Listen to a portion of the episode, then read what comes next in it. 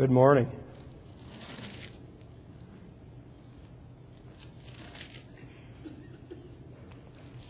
If you'll take your Bibles and turn to 2 Corinthians chapter 3.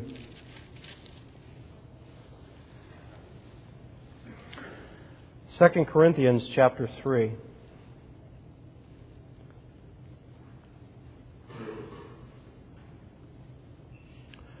When the children of Israel left Egypt, they went to Mount Sinai, where Moses received the law from God. And the Bible says in Exodus 34 that when Moses came down from the mountain, his face shone, that it had upon it the glory, the look of the glory of God. And I really don't know what this means. I don't know that if it was actually radiant or that it was radiant and terrible in some way. I know that it probably was terrible for the people in some way because it also says that the people did not like to look at it. They didn't like to look at his face when it was shining in this way. They had a fear of it, a fear of the terrible greatness that it represented. But we know that it was the residual effect of his being in the presence of God. And so when Moses would go in with God later in the tabernacle, as he'd go in with God, he would take off the veil. And he would again receive that glory of God on his face. And then when he would come back out of the tabernacle, he would cover his face, because partially because the people did not want to see it, and partially because it was fading. And I think he wanted the people not to see it as it faded as he would be away from God's presence, that glory would fade from his face.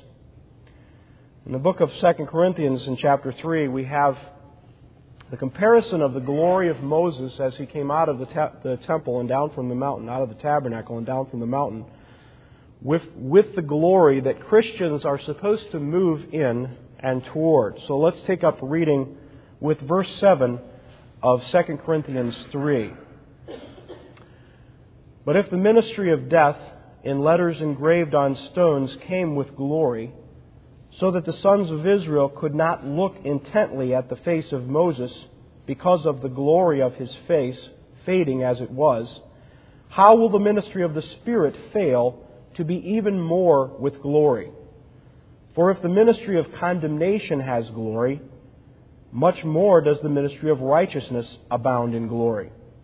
For indeed, what had glory in this case, has no glory because of the glory that surpasses it.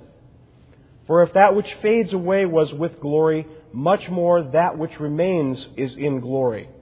Therefore, having such a hope, we use great boldness in our speech, and are not like Moses, who used to put a veil over his face so that the sons of Israel would not look intently at the end of what was fading away. But their minds were hardened. For until this very day, at the reading of the Old Covenant, the same veil remains unlifted, because it is removed in Christ. But to this day, whenever Moses is read, a veil lies over their heart. But whenever a person turns to the Lord, the veil is taken away.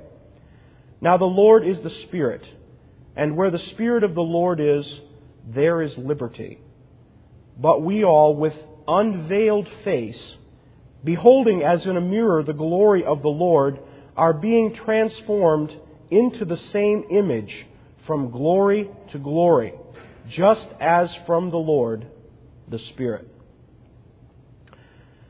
Now, I want us to note a couple of quick contrasts here between the Old Testament glory and New Testament glory that's written in these verses. One, the Old Testament glory was a glory that was from the ministry of death. And that is the ministry of law, the law. We understand as, as we read the scriptures that the law of God on us brings death because of our sin. But the New Testament glory is a ministry of the Spirit. The Old Testament glory was a ministry of condemnation, but the New Testament glory was a ministry and is a ministry of righteousness. Old Testament glory was fading as Moses went in and came out from the tabernacle. The glory would fade off of his face, but the New Testament glory that is ours is supposed to remain It's supposed to remain with us. The Old Testament glory was veiled in a couple of ways. One, that it was veiled from the people from seeing it on Moses' face, and another way is that it was veiled from them approaching God themselves and going into His presence themselves. They were restricted.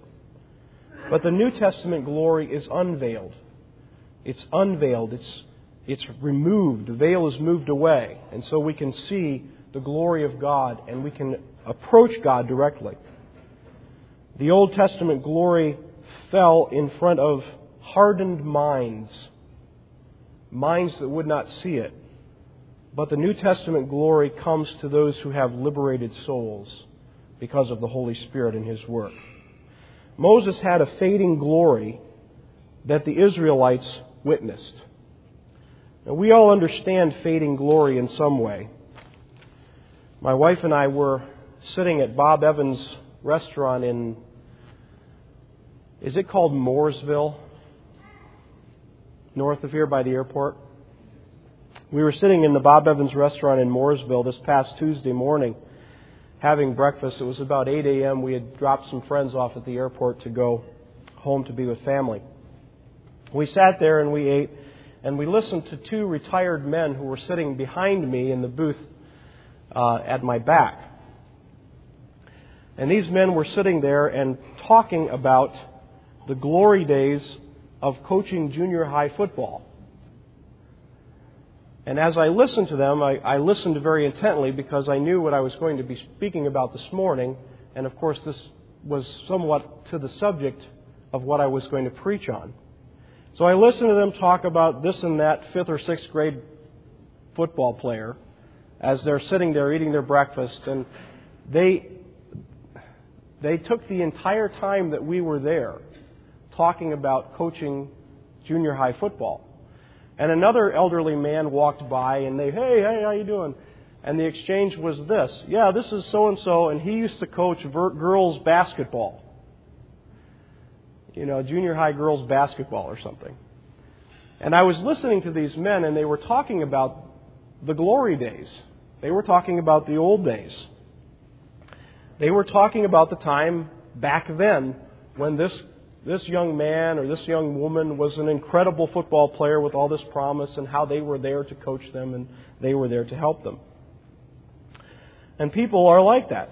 People often talk about their glory days, the good old days, when they played this or that sport, when they worked at this or that job, when they wore this or that dress size, when they lived in this or that house, when their kids were this or that age, we understand what it means when we talk about fading glory or even glory that is past. And if you're familiar with a song that Bruce Springsteen sings called The Glory Days, are you familiar with that song? Okay. Let's try it again all at once. Okay. If you're familiar with that song that Bruce Springsteen sings, you'll think about the, the, the images and terms that he brings out in the song. And it's all about times in the past when the days were good, when I was at my prime. And then he sings the chorus, the refrain, the glory days. So he has a, a high school baseball player that he sings about. And then he goes through a couple of other things and he gets to the end and he's singing about himself and he's saying, you know, I'm probably going to come to the place where I'll look back. I don't want to, but then those will be my glory days. And I'll be sitting there looking back on those days. People are enamored with the past. And it's common, it's a common habit to long for the good old days. But sometimes when we hear people long for the good old days, and sometimes when we long for the good old days, we betray our own hearts. Because the truth of the matter is that people who live without Jesus Christ live only with the shadows of their glories past for comfort. That's what they have to live on. People who live without Jesus Christ live looking back at the past or trying to recapture the past because they don't see ahead of them a hope for the future. In fact, what they see ahead of them is disappointment, it's decline, it's death, and it's judgment. It's disappointment because of sin. Why are we disappointed? Why do we know we're going to be disappointed in the future? You know, doesn't matter how many times you sing the Peter, Paul, and Mary songs that are all about peace and happy and we'll all hold hands and it'll be wonderful later on when we finally get our act together. No matter how much you sing those songs, the fact of the matter is sin still remains and there will still be wars and oppression in this world because of it. That will not end until God makes an end to this world. There will be decline because of sin. No matter how many juicers you buy, how many aerobics you participate in, no matter how many uh, natural vitamins you take, your body, my body, they're going to decline. They're going to get stiffer. It's going to be harder to get up. I shoveled snow for four hours on Wednesday or Thursday. I couldn't move the next day. I was just so stiff. There, there's no escaping that. And again, it's because of sin. There's going to be death because of sin. We will all die. And there will be judgment again judgment for sin. We'll all stand before God. Why does the non Christian have no hope for the future? Well, it's because they have chosen this life. They've chosen to look at this life as the end of all things. They have chosen to grasp this life. And so, even in their grasping of it, they see that there is a future accounting. Even in their grasping of it, they see that there is a reality of the future. They see that there is disappointment ahead. And that grasping this life won't allow them to keep life. It's interesting if you go and, on the internet and read the words to the verses of that song, Glory Days, you'll find every verse that I could find on the internet has a reference to drinking in it. And there's a reason for that. Because a song that's about grasping this life and holding on to the days of this life is a depressing song. And it's a depressing theme. And it doesn't hold out hope. And so the glory days are reminisced about, but it's a depressing reminiscence. And so we drink to forget. And we drink to, to take away the pain associated with the fact that they're not going to continue to be glory days in the future. John 3:17 to 19 says, "For God did not send the Son into the world to judge the world, but that the world might be saved through him. He who believes in him is not judged. He who does not believe has been judged already because he has not believed in the name of the only begotten Son of God. This is the judgment that the light has come into the world, and men love darkness rather than light, for their deeds were evil. So people who are not believing in God are looking at something, even if they try to suppress it, even if they try to forgive it, even if they try to drink themselves into not seeing it coming, the reality is they anticipate the day of reckoning when they will stand before God and, and have to give an account for the fact that they suppressed the truth that they denied the light that was in Jesus Christ, and that they loved the darkness. They loved their life better than what God would give them. And so they watch fearfully as life slips through their fingers like sand, and they have despair. Now, if you're here this morning and you have not believed in Jesus, if you've not believed literally that He came to earth for the purpose of dying and atoning for sin. This means he died to pay the penalty for someone else, to pay the penalty for someone else's sin, for yours and mine. If you have not believed that he did this, then you are in this world alone without God. And you have no hope for a future. The bright, shiny new year that you're facing isn't bright and shiny if all you have to comfort you are the past thoughts and mem- memories and the possible few future thoughts and memories that you may have, but you don't know that you will have. And I would ask you this morning, I would ask you to consider that God has done something for you by giving you Jesus Christ and giving you something that will bring you hope and glory beyond anything that you can imagine. And that He has done this and He's offering it to you to believe on Him. And not only will you escape the despair of this life, but you will also escape the judgment of the time coming when God will make us all give account for our lives. So I want to invite you this morning, if you have not believed on Jesus, I want to invite you to believe on Him and ask Him to save you from your sins and repent of your sins and turn from them and follow Him. Turn away from the pseudo comforts that you're looking at in this world and find the true source, the only source of comfort that is in Christ. Now, as Christians, are we not supposed to remember or think fondly of the past? That's not what I'm saying. But we don't look at the past as our hope for comfort, as our guard from despair. We look at the glories that are set before us, and we, we find comfort in these glories. And if we are not looking at the, comfort, at the glories that are set before us, then we are sinning. If we are not looking at the glories that God has provided ahead of us, but rather we are looking back, then we are not living in obedience to God. The Christian is supposed to live moving forward, beholding as in a mirror, seeing the glory of God in the face of Christ and being transformed from glory to glory into His image. And we have this as our constant hope. This is our driving force as we move forward, not despair. Think about the children of Israel again. I started off talking about them and Moses. Think about them as they're being led by Moses into the promised land. These people who had witnessed the shining glory of God on the face of Moses, okay? They had witnessed the plagues of Egypt. They had witnessed the parting of the sea, and they walked through it on dry ground. They had seen all of these things.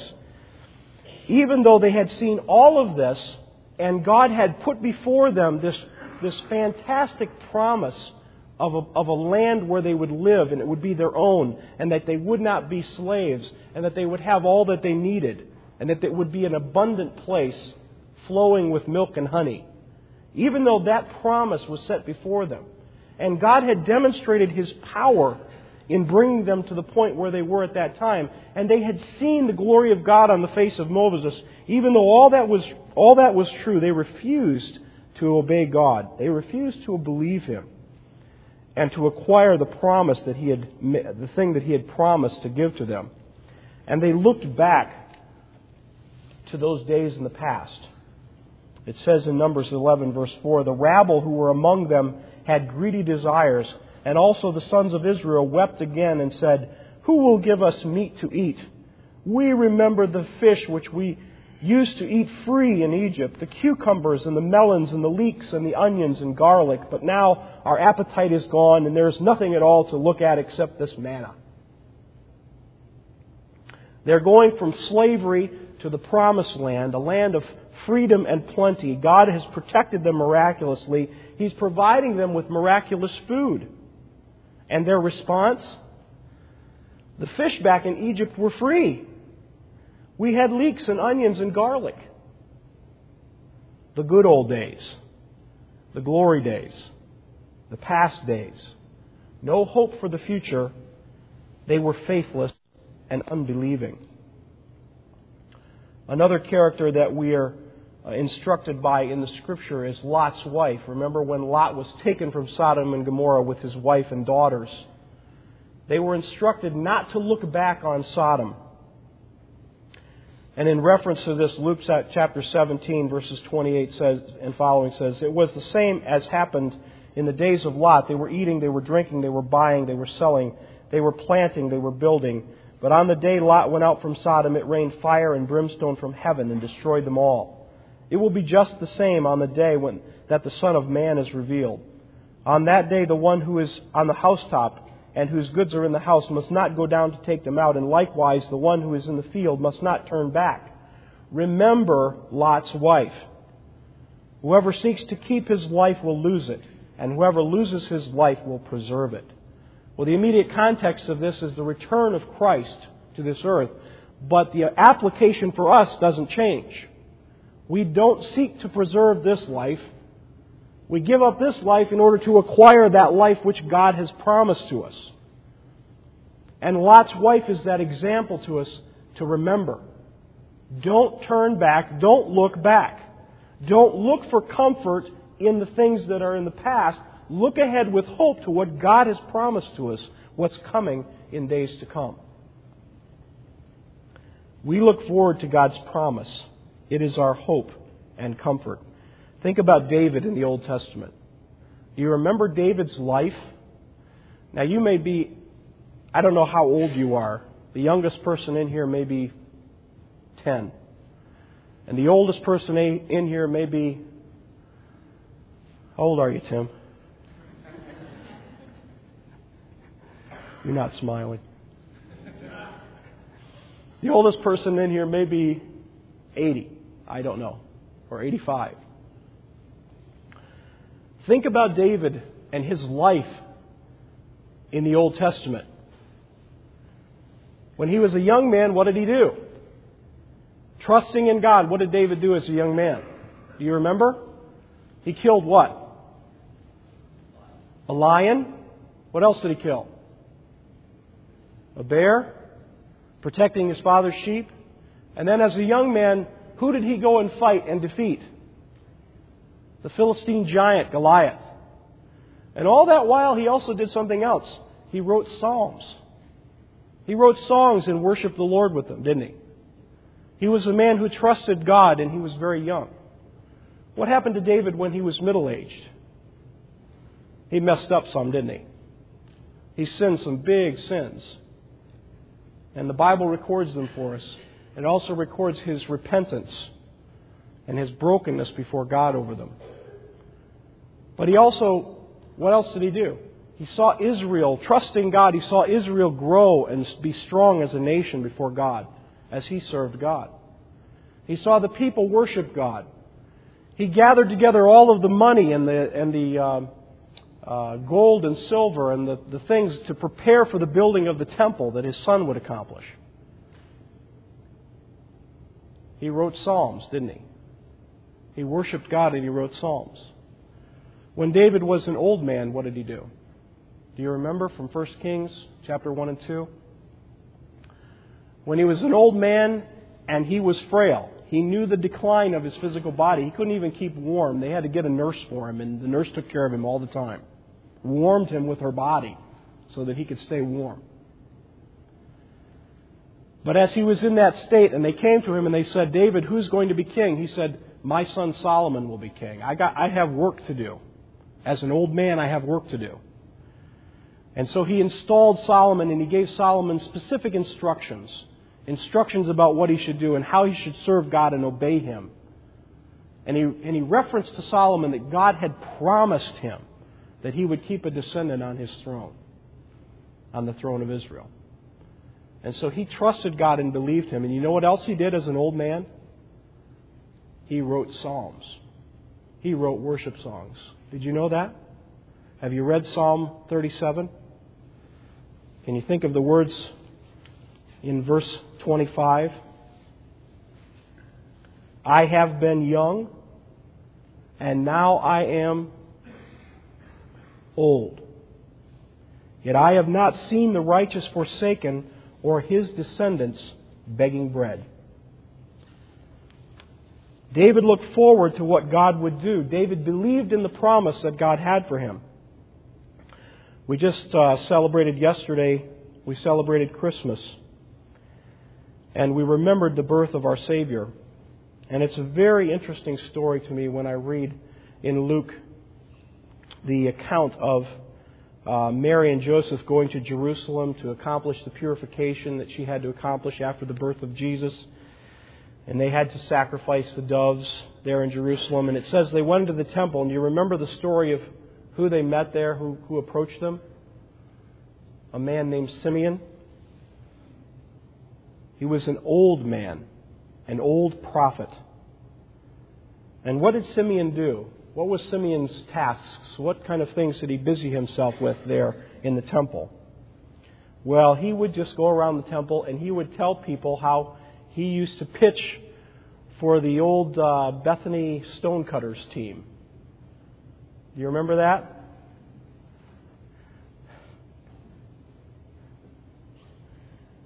Is that what, is that what Simeon did? No. He looked for the consolation of Israel. He was a man looking for what God had promised. He was looking for Jesus Christ, and he watched. And he had a particular promise. He was promised by God through the Holy Spirit that he would not die until he saw God's promise, God's consolation to Israel. And sure enough, they came brought Jesus to the temple, and Simeon took him into his arms, and he blessed God, and he said, Now, Lord, you are releasing your bondservant to depart in peace according to your word, for my eyes have seen your salvation, which you have prepared in the presence of all peoples, a light of revelation to the Gentiles, and the glory of your people Israel. And his father and mother were amazed at the things which were being said about him, but Simeon blessed them and said to Mary his mother, Behold, this child is appointed for the fall and rise of many in Israel, and for a sign to be opposed. And a sword will pierce even your own soul, to the end that thoughts from many hearts may be revealed.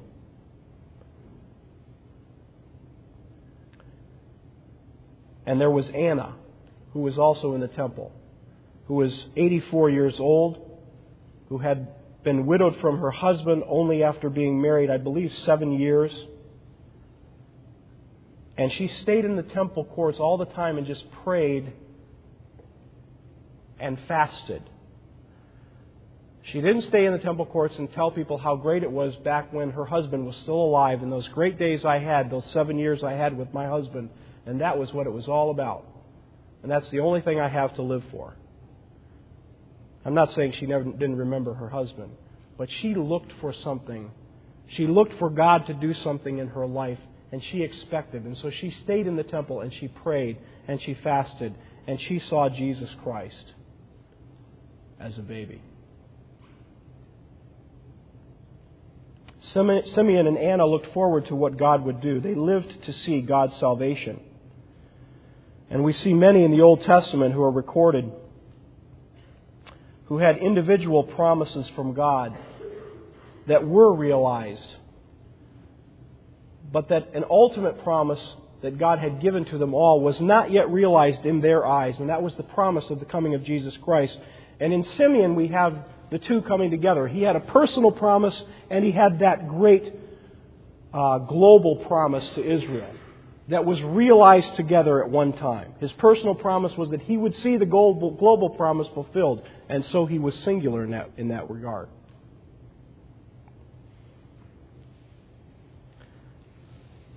The life of the Christian is a life of looking forward.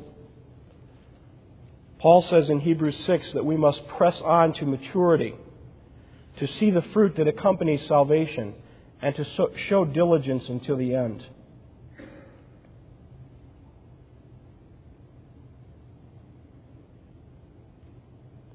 Reading Hebrews 6, verse 1. Therefore, leaving the elementary teaching about Christ, let us press on to maturity, not laying again a foundation of repentance from dead works and of faith toward God, of instructions about washings and laying on of hands and the resurrection of the dead and eternal judgment.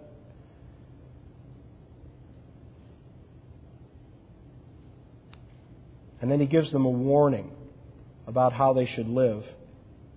And he says in verse 9, But beloved, we are convinced of better things concerning you, the things that accompany salvation, though we are speaking in this way. And then he talks about the promises of God that were made to Abraham. And he gets to verse 19 and he says, This hope we have as an anchor for the soul, a hope both sure and steadfast, and one which enters within the veil, where Jesus has entered as a forerunner for us, having become a high priest forever according to the order of Melchizedek. We have a hope set before us as Christians. And it is this that God expects us to do. It's this that Paul was warning in, as he wrote the book of Hebrews. He was warning them against against turning back. He was warning them to follow God's promise and look forward to what was promised. For those of you who are Christians this morning, what is the danger? What is the concern? What's the concern I have for you? What is the concern I have for me as we read these texts? What am I warning us away from? I'm warning us away from unbelief. But specifically, an insidious unbelief that tempts us as we live in this world moving toward the next. And this unbelief comes as a result of a lack of diligence. It's a lack of diligence, a diligence that we're supposed to have toward ourselves and a diligence that we're supposed to have for one another.